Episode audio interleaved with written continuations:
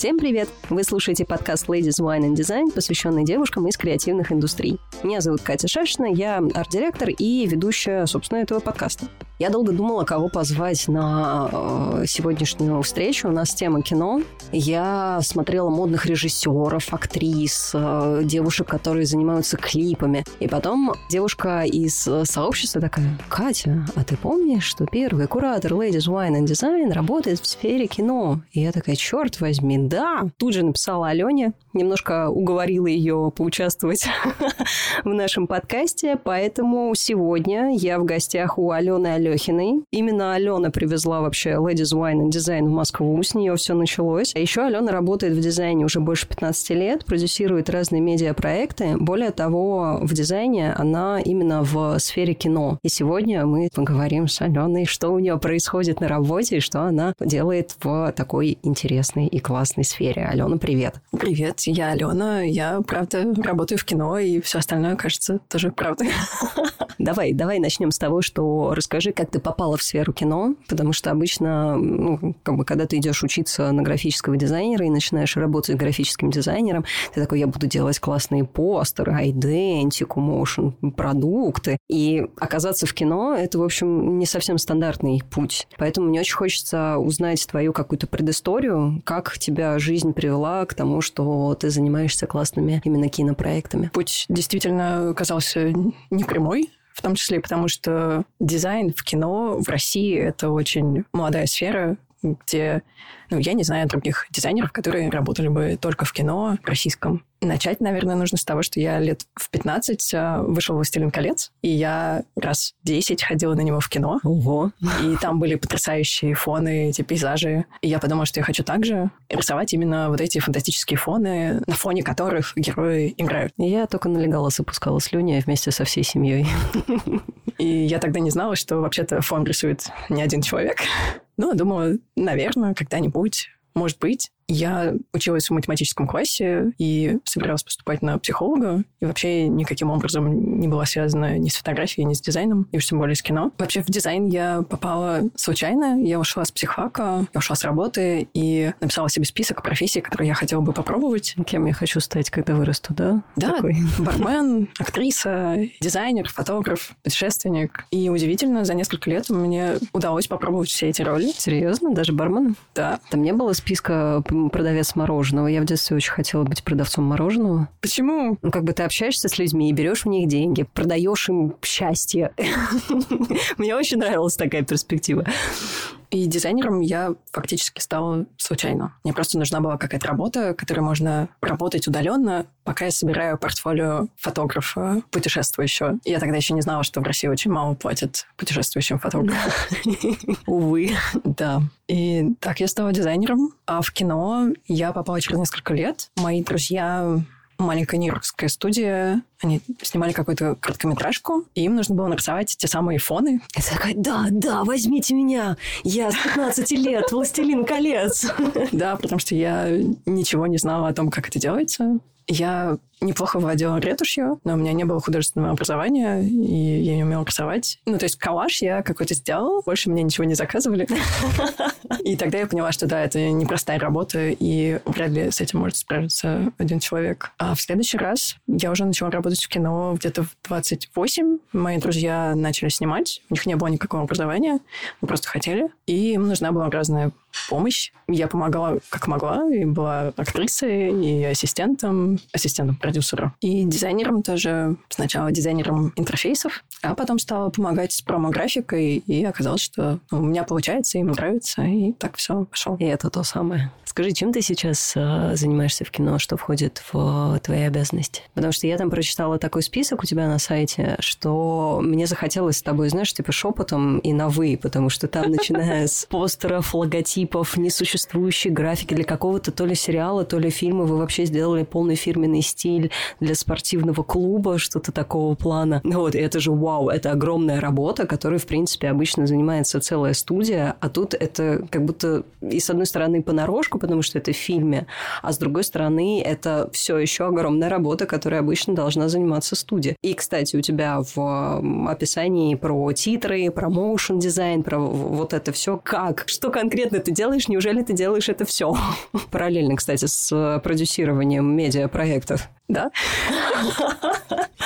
Нет, ну я не все делаю сама. Здесь важно разделить. Я такой многостаночник, потому что я работаю в маленьком продакшене. Естественно, что в большом там на каждую отдельную задачу есть по три человека, ну и там и бюджеты другие. Фактически есть три направления работы для дизайнера в фильме. Есть промо-графика. Это постеры, SMM, материалы, все, что пойдет потом в соцсети. Это мерч, все, что можно раздавать зрителям на премьере. Есть второе направление. Это часть э, работы художника-постановщика, часть работы художественного цеха — это реквизит. И здесь нужно создавать весь дизайн этого вымышленного мира. Как сеттинг именно мира, да? Герои ходят там в банк, они ходят в кафе. Всему этому нужны вывески. В кафе должны быть какие-нибудь э, меню. В банке, соответственно, постеры «Возьмите у нас кредит на всю жизнь». Все графические материалы, которые появляются в кадре, они должны быть очищены по правам. То есть мы не можем, допустим, снимая кинотеатр, оставить его настоящую вывеску или оставить э, постеры чьих-то чужих фильмов. Господи, какой кошмар. Действительно, это же лицензия и продукт плейсмент. Да, да. И, соответственно, нам нужно заменить все вывески, все постеры фильмов. И в нашем последнем сериале я действительно для кинотеатра рисовала штук пять постеров, которые просто распечатывали и вешали на стены кинотеатра. Мне кажется, нужно сделать галерею какую-нибудь с э, типа постеры к несуществующим фильмам. Тарантино же делал тизеры к несуществующим фильмам, да, а да, потом да даже по ним мачете снял. Третье направление – это постпродакшн. Это вся графика, которая нужна в фильм, начиная от э, титров, э, вступительные, финальные, там где-то клинап, э, где-то нужны интерфейсы, герой звонит другому герою. Вместо того, чтобы показывать телефон, можно этот телефон нарисовать, соответственно, видеозвонок. Появляющиеся смс это все тоже нужно рисовать. В фантастическом кино там еще больше интерфейсов. Ну, все, все очень любят интерфейсы Тони Старка. Да, да, да, да, да, конечно. Синенькие на прозрачном фоне, он их лапками так раздвигает, да, вот, вот. Я всегда, когда смотрю подобные фильмы, я думаю, что, пожалуйста, пусть это рисует нейросеть, потому что это же такая сложная работа, это такая же точечная работа, продумать интерфейс. Если честно, мне всегда в глубине души было жалко просто этих ребят, которые придумывают эти интерфейсы интерфейсы, которые должны выглядеть и стильно, чтобы картинка была сочная. То есть никакого такого минимализма там быть не может. Все должно быть с фларочками, все должно типа блестеть, сверкать, быть классным, анимированным. Но я просто представляю, сколько людей, например, во всяких IT-компаниях занимаются разработкой интерфейса, а тут, скорее всего, как бы сажают человека и говорят, сделай так, чтобы было классно. Ну, да. С другой стороны, здесь э, задача попроще. То есть, когда я создаю реквизит для фильма, у меня нет задачи сделать что-то идеальное. Есть задача сделать что-то правдоподобное. Ну и плюс здесь остается большое пространство для творчества. Например, у нас э, в сериале «Естественный отбор» есть э, своя линия алкоголя. Мы придумали этикетки для шампанского, вина и пива. И наши герои пьют вино, которое мы придумали, и еще мы его дарим партнерам. Тоже весело. То есть ну, мы не обязаны были этого делать. Mm-hmm mm-hmm. просто захотелось. И в этом смысле это большой плюс профессии. Ты можешь здесь э, придумать какие-то веселые штуки. И весь э, брендинг внутри сериала, он, если кто-то посмотрит, то брендинг всех компаний как-то связан с э, животными. Там те же этикетки на шампанском и даже брендинг банка, там везде использованы изображения животных. Мне кажется, это очень здорово, когда вот такие вот пасхалочки от дизайнеров, что типа мы решили сделать сериал, где все компании, они связаны с животным миром. И ты такой, о, господи, я вообще этого не замечал, но как на самом деле это круто. И ты начинаешь потом еще раз пересматривать фильм, цепляя вот эти вот какие-то как раз пасхалки, и такой, я знаю чуть больше про, про этот сериал, про этот сеттинг, про этот мир. Есть э, такой классный дизайнер Энни Аткинс, она работает у Уэса Андерсона, и она как раз э, проводит мастер-классы о том, как э, создавать дизайн для кино. И, конечно, у нее там свой департамент, и она гораздо больше времени тратит на создание этого дизайна. Но подход, в общем, тот же самый. Нужно создать какой-то реалистичный мир внутри сериала. Кайф. На самом деле, мне кажется, вот работа дизайнера в кино – это как раз типа, ребята, у нас широкий спектр задач, когда у вас полная свобода творчества, главное, хорошо знаете, как выглядят все остальные крупные компании для того, чтобы не перебежать дорожку с правами. А так, делай что хочешь. Ты можешь попробовать себя и там типа в IT-сфере, в банковской, и в интерфейсах, и в постерах, и там в титрах, и в моушене, и вообще везде. Вау. Да, и у кино есть э, свои минусы, потому что часто это безумный совершенно график. А хорошо, что я не работаю на площадке. Мне чуть полегче. Я не встаю в 5 утра, чтобы там быть. Чтобы тот самый свет поймать, вот это все. Чтобы успеть запихнуть в съемочный день все 48 часов. Да-да-да. Но есть и плюсы. Большой плюс – это творчество. В принципе, можешь делать все, что хочешь в заданных рамках и соблюдая дедлайн. Угу. Скажи, а какая твоя любимая часть вот из этого огромного списка длиной с мою руку задач? Вот что тебе прям больше всего нравится? С чем тебе больше всего нравится работать? Больше всего в кино я люблю шапку. Это такое мероприятие, когда всю работу уже сдали, все приходят в бар, там все оплачено, и все просто отдыхают. Вот это классно. Я каждый раз думаю, боже, как я в это вписалась. Я работаю только ради шапки, да. Но еще приятно бывает прийти на площадку и пьешь пьешь кофе, там всегда есть буфет, пьешь кофе, ешь печенье, смотришь, как другие люди работают, э, знаешь, что тебе ничего из этого не нужно делать, э, потому что твоя работа ждет тебя на постпродакшене. Тоже приятно. Окей, okay, если серьезно, мне больше всего нравится искать э, то самое ощущение фильма, которое чаще всего оно нужно для постера. И бывает, что ТЗ состоит из какого-то чувства, которое тебе пытается передать режиссер, и оно даже сложно облекается в слова, и просто нужно его почувствовать и воплотить. И вот этот поиск тонкого оттенка. Он и страшный, и захватывающий одновременно. У тебя на сайте я как раз читала про то, как ты создавала постер для фильма, который пошел на Каннский фестиваль. И это очень интересная была история, потому что действительно там, с одной стороны, нужно было показать российскую мрачность, но при этом не очень мрачно. И подобрать специальный шрифт, чтобы он соответствовал и не перечил, но выделялся. И вот это все, это все-таки очень тонкие материи. И как бы с одной стороны, действительно передать зрителям ощущение от фильма и учесть все пожелания режиссера, который считает этот фильм своим детищем. Ты такой, как самый э, креативный начальник с э, большой палкой, который такой, м-м,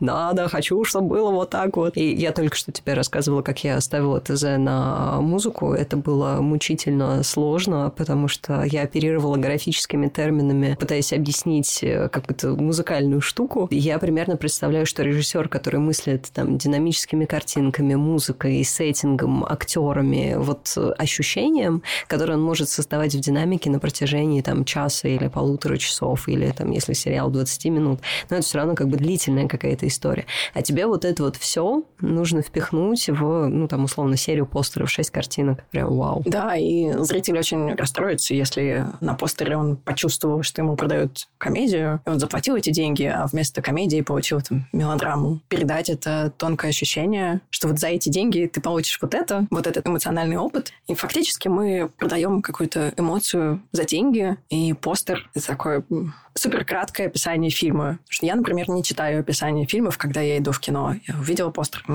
что-то интересное и пошла. Скажи, а из э, твоей обширной фильмографии, опять же, которую я подчеркнула на... Э, мы дадим обязательно ссылочку в описании, чтобы не только я туда попырила, а чтобы все тоже знали, чем ты занимаешься и над какими фильмами ты работала. Какой твой был самый любимый проект? Ты знаешь, такой вопрос в стиле, какой предмет ты больше всего любишь в школе? Чем тебе больше нравится заниматься на работе? Какой был твой любимый проект? Мы только что буквально на днях закончили съемки сериала естественный отбор. Это уже третий сезон, и в него, конечно, вложено очень много сил и чувств. И это любимое детище, и там масса всего сделано. И там было больше всего свободы. И там еще тема такая про 30-летних, про внутренний кризис, про отношения. Это все такая... Ходишь по тонкому льду. И это очень близко. Конечно, наверное, это самый, самый-самый. Это же проект, над которым вы вместе с э, Катей работали. Да, да, да. Я следила, у Кати достаточно подробно описывала процесс создания титров, э, проводила там игры у себя в Инстаграме, типа «Отгадай пасхалку», и я прям глубоко очень погрузилась в э, процесс, но до сериала пока так и не добралась, но, суть по всему, 30-летие мой cup of tea, так что надо будет посмотреть. Да, Катя сделала классные титры, у нее очень сильная страна, сторителлинг. И вообще я подумала, что для дизайнеров нужен такой консультант, который будет смотреть на твои скиллы, на твои работы и будет тебе говорить, вот смотри, у тебя здесь вот очень сильные, давай ты можешь реализоваться, наверное, вот в этой области. Я бы хотела, чтобы у меня был такой творческий консультант. Ты знаешь, сейчас, мне кажется, это прозвучит как реклама, и я, в общем, постараюсь не делать это так. Я просто сейчас запустила свои консультации, и там я примерно то же самое и делаю. Не могу сказать, что много желающих узнать mm. правду о себе, так что даже несмотря на то, что я это делаю достаточно мягко и без э, как-то особо оценочного суждения, но все равно. Ну, кстати, я очень хорошо понимаю, о чем ты говоришь. У меня был интересный опыт, когда я прошла условно тест по профориентации буквально год назад, и у меня там не выпало креатива. И я такая, в смысле, я же creative designer from British High School of Art and Design Moscow, а у меня нету, у меня там типа структура, у меня там типа подбор людей, такой типа набор идеального менеджера. И я такая, как так? Почему сейчас? А потом я начала это переосмыслять, и, ну, как бы это сложилось в интересную картину именно в рамках графического дизайна. И поэтому, как бы, знать свои сильные стороны и знать, э, куда их можно приложить, как можно развиться, чтобы не быть среднячком, развивая слабые стороны, а выйти куда-то выше, развивая свои сильные стороны, это прям супер классная штука. И экономит много времени. И нервов. И сейчас такая спонсора этого выпуска. Нет, такого не будет. У нас все еще никто не покупает рекламу, но вы можете быть первым. Кстати, к слову о Кате, о команде и так далее. Я правильно понимаю, что ты все-таки начала часть задач делегировать э, и собираешь свою команду на каждый проект, да? Да, в какой-то момент я поняла, что больше я не справляюсь, как бы я не хотела. Очень много задач, все очень классные, но нет. Да, да, да. И, допустим, для первого сезона я большую часть титров делала сама, Катя мне помогала, то титры для второго, третьего сезона я уже дала и полностью. Еще у меня в команде постоянно есть motion э, дизайнер, иллюстраторов мы обычно зовем разных. Пишите мне, пожалуйста, иллюстратор. Да, но я чувствую, что руководство команды – это пока еще моя слабая сторона. Я не уверена, что я здесь хочу идти куда-то сильно выше. Мне очень комфортно работать э, небольшой командой с горизонтальными отношениями, где я собираю ребят и говорю, вот у нас такая задача, у нас такой дедлайн. Это, как правило, самое важное, что есть проекте Deadline. И внутри этой творческой рамки мы можем делать, в общем, все, что хотим. И Катя там, конечно, развернулась.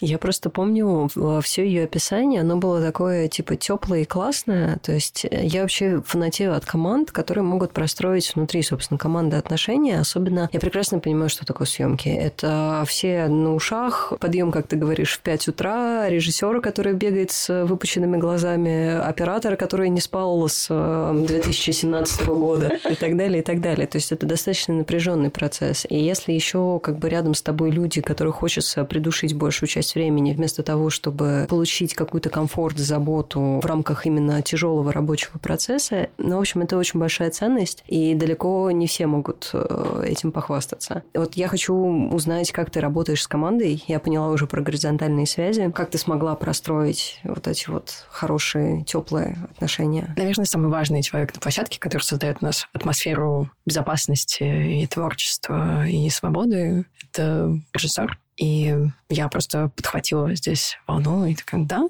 творчество, безопасность. И, конечно, это не всем подходит. И иногда люди уходят если чувствуют, что они хотели чего-то другого, это окей. Однажды мне прислали титры через месяц после офлайн премьеры Mm. Ну, то есть бывает по-разному. И это не какой-то идеальный вариант, который для всех. Но то, что безопасность и комфорт очень важны, это да. У нас на площадке какие-то семейные отношения. И очень теплые. И такое слово использовала тоже. Подумала, для всех по-разному вообще-то семейные отношения. Окей. Идеальные семейные отношения. Дружеские отношения. В хорошей семье. Без детских травм.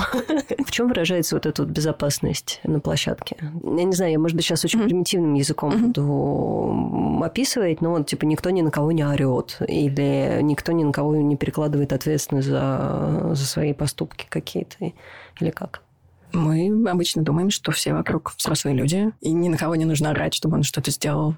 Но вот твоя зона ответственности мы уверены, что ты там что-то сделаешь. Здесь, конечно, доверие – это очень важно и страшно. Но когда у тебя такой большой объем работы, у тебя 100 человек, ты не можешь за каждым бегать и контролировать, что он там делает. Поэтому, да, остается только доверять и по-человечески относиться ко всем. Звучит как план. А вы часто работаете с таким составом? То есть вы уже сработались на каких-то предыдущих проектах? Да, у нас, как правило, там на 80% состав переходит э, в следующий mm-hmm. сериал. О, это тоже очень здорово. Потому что как раз вот сработавшаяся семья.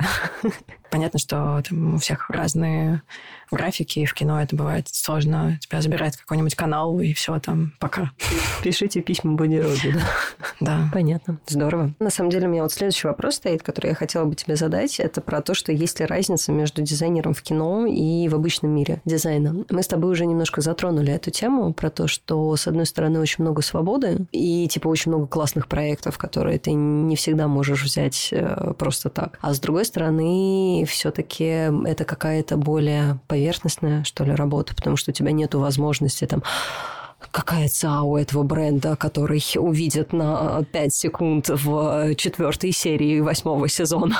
Можешь немножко развернуть тему? Вот в чем ты видишь отличие стандартного графического дизайнера, да, вот который там работает в студии, там еще чего-то, и кинодизайнера? Кино – это коммерческий продукт, но он все равно гораздо больше про творчество. И в обычном графическом дизайне ты всегда думаешь про конечного пользователя, кто там будет а, смотреть на эти кофейные стаканчики, которые я сейчас рисую. В кино это, безусловно, тоже есть. Ты думаешь про зрителя. Но, наверное, там важнее общее настроение и создать цельную картинку, которую придумал режиссер. И в целом он мой единственный заказчик и самый главный зритель. Если удалось воплотить его видение, то, скорее всего, зрителям тоже будет... Ну, по крайней мере, они поверят в то, что происходит. В реальности графическому дизайнеру еще приходится заниматься всякими занудными задачами, которыми я заниматься не люблю. И тут много примеров там, про книжный дизайн, да, или про интерфейсы, где ты думаешь э, три месяца над тем, какого цвета кнопочку сюда поставить, потому что там аудитория вот такая-то. А потом рисуешь адаптив на четыре экрана одного и того же слайда. И это выматывает. И здесь совершенно другие задачи. Это дизайн для реального мира, для реальных людей. Может быть, даже полезный дизайн. Здесь, конечно, больше про творчество все в кино. Ты затронула тему с э, книжным дизайном. Я знаю, что ты делаешь книжки классные, печатаешь и даришь друзьям. И про семью, и про Грецию, и вообще. Расскажи про свои проекты помимо кино, потому что они у тебя есть. Я их видела. Я знаю, что они существуют. Поскольку я сижу напротив книжного дизайнера, я не буду говорить, что у меня классные книжки. Это очень странная история, потому что взрослый человек обычно ставит себе какую-то цель, а потом к ней как-то идет. У меня же наоборот обычно. Мне нравится какой-то процесс, я куда-то с ним иду, и потом просто пытаюсь разобраться, куда я пришла. Слушай, ты знаешь, вообще психологи как раз советуют э, вот второй способ. Наслаждайся процессом, а результат как-нибудь приложится. По крайней мере, мой меня так э, терроризирует этим. Так что, возможно, ты на голову выше, большинство людей. И уже познала некий дзен. С книжками такая история была. Мы с моим будущим мужем, знакомые буквально неделю, ехали на дачу к его родителям и по дороге обсуждали, что вот было бы классно запечатлеть память родителей, потому что они угасают, а их память уходит. И было бы здорово такое сделать для своих родителей, может быть, кому-то еще. И через несколько месяцев мы уже стали делать это на заказ, стали снимать э, фильмы о семье, писать книги. И моей частью работы был книжный дизайн, в котором я тогда понимала примерно ничего. И редактура, которую я понимала чуть больше. Да, у меня на тот момент уже был опыт э, работы в журнале, поэтому какие-то знания у меня были. Но в основном просто интересно было этим заняться. А проект с дневниками, который вы для Минского... Да, да. Как он назывался? Последнее лето Министерство иностранных дел Германии создает разные программы, где они дают гранты на проекты о Второй мировой. И в Минске проводили такой хакатон. Вообще-то он был направлен больше на технологичные проекты. Но я туда подала заявку на сайт с дневниками русской интеллигенции перед войной, потому что тогда было такое тревожное ощущение. И вообще мне было интересно поисследовать, как люди живут перед войной. Они вообще понимают, что сейчас происходит, а, что сейчас будет что-то страшное. И в какой момент э, уже понятно, что нужно уезжать. Не буду сейчас э, говорить о политике в России. И вот такая у меня была идея. Опять же, моя слабая сторона, я совершенно не думала о том, кому это нужно, кроме меня, и как это потом рекламировать. Но мы вместе с моей лучшей подругой выиграли этот грант. Мы сделали этот сайт, и теперь на него можно зайти и почитать. Очень красивые истории. Офигенная история, офигенный сайт. На самом деле, я отправила ссылочку своей бабушке, своей маме, так что мы добавим описание, в описание подкаста тоже ссылку на этот проект, потому что он прям, прям хорош. В конце концов, грант Министерства внутренних, внешних, куда там, Опять забыла. Иностранных, да. Иностранных дел. Я еще знаю, что ты сейчас в процессе перехода на новую профессию. Точнее, как, как я понимаю, хорошо забытую старую. Как получилось, э, что ты решила вернуться к психологии? И причем так плотно вернуться, как я понимаю. Наверное, здесь можно сказать два слова. Это важно, это интересно. Важно это потому, что моя личная терапия очень сильно на меня повлияла. И до 30 я была человеком, который говорит, что вообще у меня было идеальное детство, прекрасная жизнь, у меня нет никаких травм. Ну, просто я иногда плохо себя веду с другими людьми э, и делаю им больно. Ну, наверное, они сами этого заслужили. И потом, после рождения ребенка, стало как-то очень тяжело, если слово тяжело описывает послеродовую депрессию. И я пошла сначала к психиатру, потом в терапию, тогда же начала заниматься медитацией. И это сильно повысило качество жизни. И оказывается, что люди вообще-то очень классные. Ну, и отношения с людьми стали гораздо лучше. Поэтому это супер важно. Я понимаю, что как э, психолог, который дает индивидуальные консультации, я вряд ли изменю мир к лучшему. В лучшем случае максимум я повлияю на нескольких людей. Ну, тоже повлияю здесь какой-то не то слово. Но то, что это важно, да, я как начинающий психолог верю. Еще верю в то, что это важно. А то, что интересно, мне интересно... Тут триггерные слова пошли. Интересна тема смерти, как люди к ней относятся, к своей собственной, готовятся ли они к ней, боятся или избегают, или наоборот, э, готовы придумать, э, как они уйдут из этого мира, как они проживают с миром близких. Мне кажется, что я здесь могу быть э, ну, если не проводником, то каким-то устойчивым человеком, с которым это можно обсудить. У меня есть личный опыт, и я надеюсь, что в ближайшие несколько лет в психологии я тоже буду изучать эту область. Вот такой у меня интерес.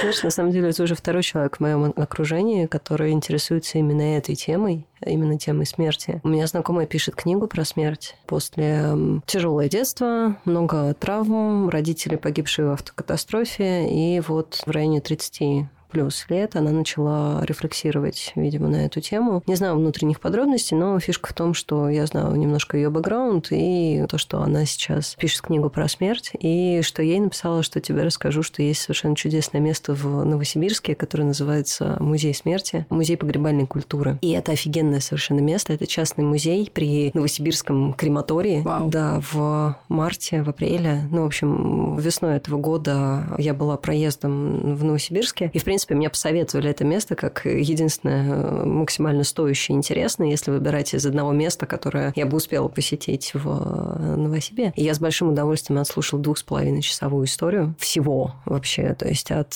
королевы Виктории до современных катафалков. И если у тебя будет возможность, и если кто-то нас слушает из Новосибирска и еще там не был, то обязательно сходите. Это действительно музей, который оставляет ощущение не какого-то гнета, какой-то вот давящей скорби, а наоборот помогает тебе лучше разобраться в процессах, понять, подумать, посмотреть на другие традиции, потому что там есть отдельный ангар с разными традициями разных стран, то есть начиная там от православия, христианства и так далее, заканчивая Древней Русью, мексиканцами и э, Папой Римским. Так что много чего интересного, и я Неистово рекомендую. Новосибирский крематорий.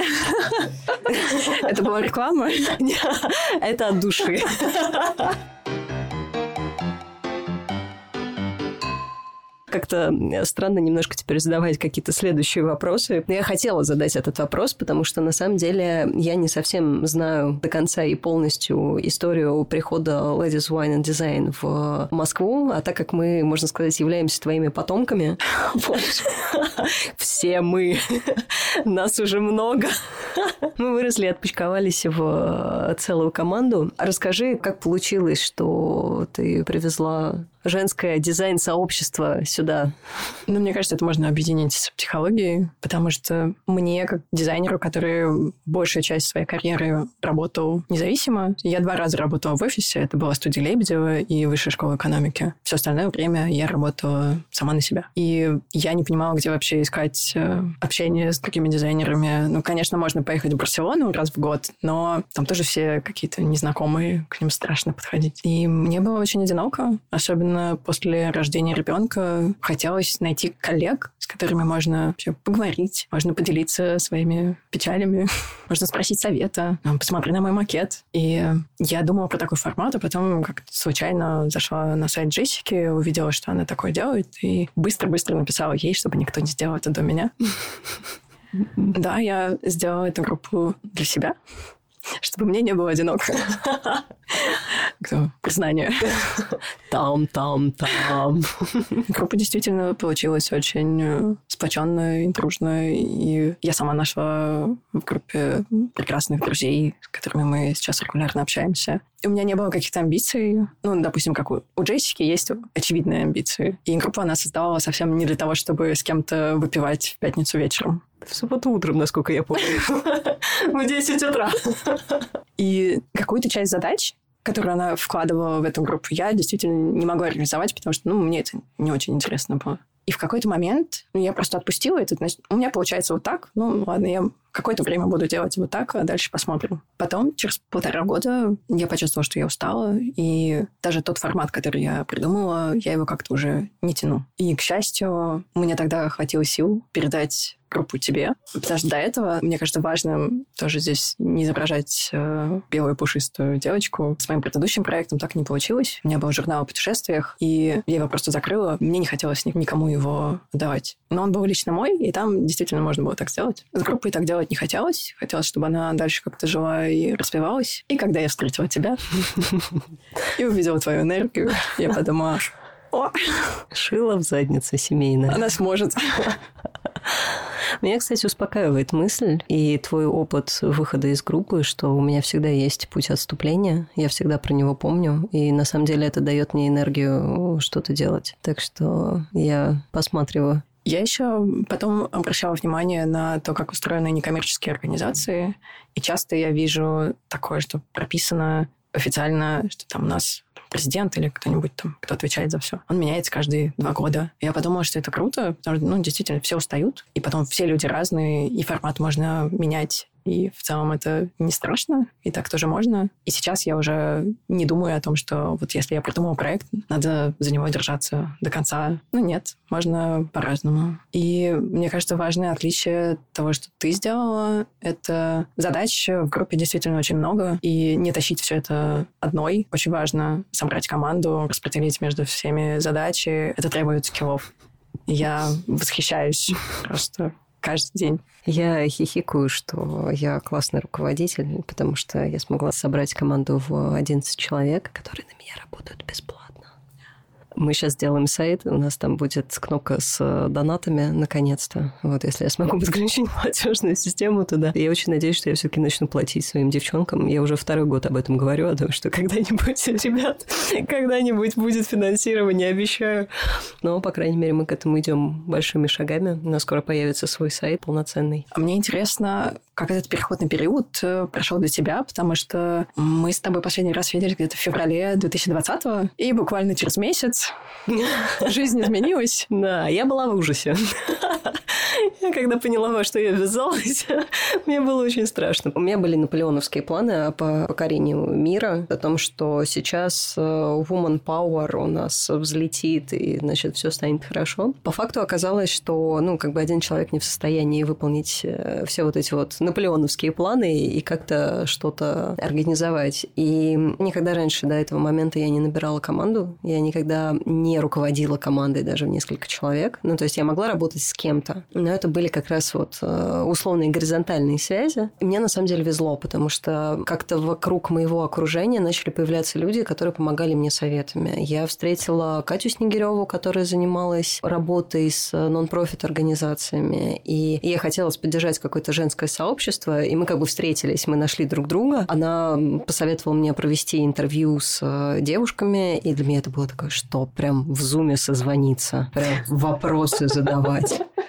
Вот при том, что после этого я поняла, что многие люди хотят помогать, и оттуда пришла, например, Наташа Широкова, которая почти год была моей э, правой рукой, и мы с ней вместе набирали команду, придумывали какую-то движуху, там начинали думать про сайт, у нас были встречи в кафе «Салют» каждый вторник в 10 утра с поеданием вафель и обсуждением, собственно, женского мирового господства, разумеется. Оттуда пришла Ульяна, наш первый копирайтер, на которую я просто я чувствую себя свиньей в этом плане, но я просто скинула на нее обязанность заполнения Инстаграма и почувствовала, что у меня появился какой-то воздух подумать э, о чем-то еще, потому что ивенты, как ты помнишь, это официальная установка от главного офиса, а все остальное как бы добровольно. Я начала вот это добровольно нахапывать, что у нас в Инстаграме каждый день должен выходить пост. Откуда брать контент? Как его переводить? О чем писать вообще? У меня вообще никаких мыслей не было. Сейчас, через э,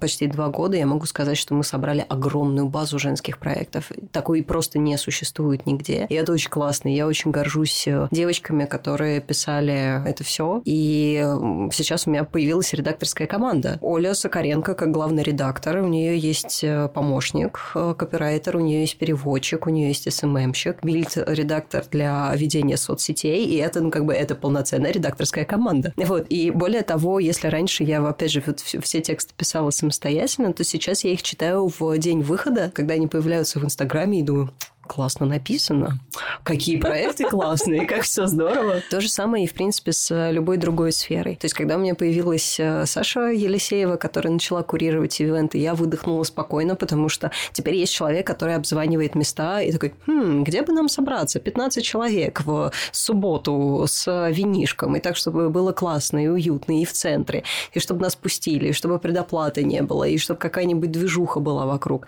И это уже больше не моя проблема. Мне кажется, все, что я делаю, я записываю подкасты и собираю созвоны каждое воскресенье, где раздаю ценные руководящие указания. Разумеется, это не так, но иногда у меня вот такое вот ощущение, что у нас работа простроена настолько... Я бы хотела сказать, что это идеальная команда, и вот это все нет. У нас бывают косяки, у нас бывают проблемы, у нас бывают какие-то, ну, в общем, рабочий процесс, который возникает. Но, в общем и целом, 11 человек, каждый занят своим делом. Каждого я воспринимаю как взрослого самостоятельного человека, который в состоянии решать какие-то свои задачи, и команда функционирует, процессы процессятся, ивенты ивентятся. У нас выйдет подкаст чуть позже, чем ивент, но ближайший в августе будет с э, художественным. Нас позвали на экскурсию, и мы с большим удовольствием согласились. Так что у нас будет экскурсия в художественном и продолжение банкета с вином э, в соседнем баре.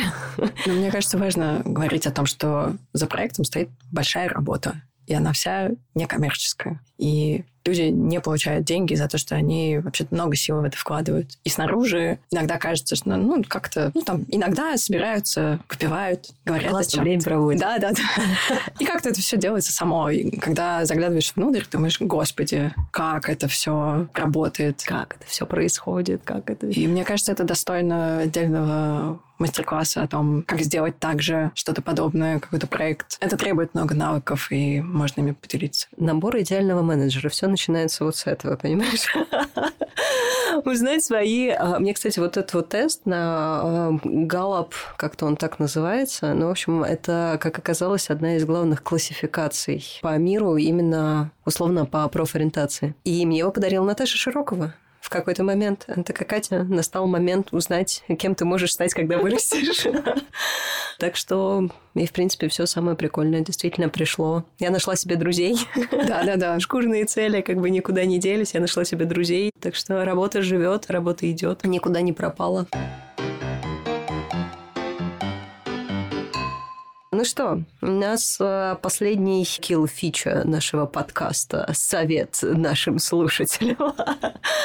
Давай небольшое резюме по нашему разговору. И так как у нас тема кино, и ты говорила, что очень мало таких, как ты, и ты практически не знаешь ребят, которые бы так же, как и ты, вот с таким объемом работали в сфере кино, что бы ты посоветовала ребятам, которые как раз находятся вот в этом моменте выбора, куда пойти, быть дизайнером в дизайн дизайн-мире или пойти в волшебный мир кинематографа? Во-первых, можно прийти ко мне. Мы помним про иллюстраторов, моушен-дизайнеров и да, Катю. Да.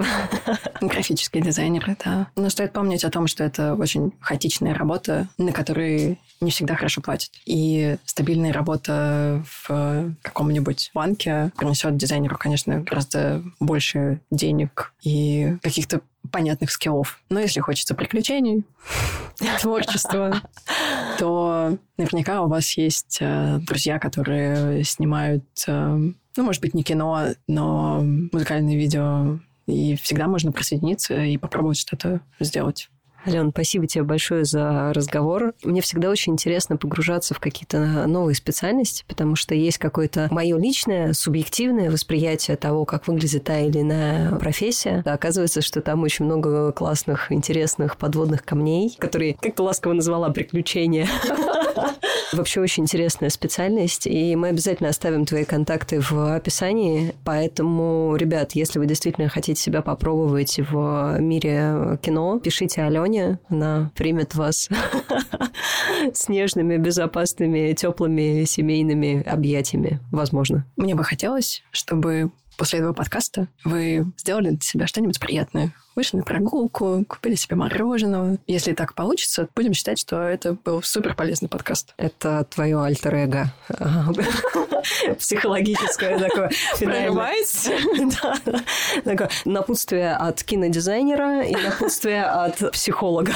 Ребят, идите погуляйте. Кстати, наши подкасты отлично слушаются в дороге, в прогулке, так что не брезгуйте этой возможностью и можете совмещать э, приятное с полезным. Ален, еще раз спасибо. Спасибо. Спасибо всем, кто был с нами. С вами были Алена Алехина и чептер-лидер московского Ladies Wine and Design Катя Шашина. Подписывайтесь на наш канал, пишите темы, о которых вы хотели бы узнать больше. Ставьте лайки, колокольчики. Ну, в общем, вы знаете, что делать. Если вдруг вы все-таки давно думаете о том, чтобы разместить рекламу в нашем подкасте, давайте сделайте это уже. В, в этом выпуске я даже поставила ключевые моменты, где product placement и все такое могло бы быть. Это мог быть бы ваш банк ваш, еще что-то. Пишите на адрес lwd.moscow собачка gmail.com, который тоже есть в описании подкаста. И до новых встреч!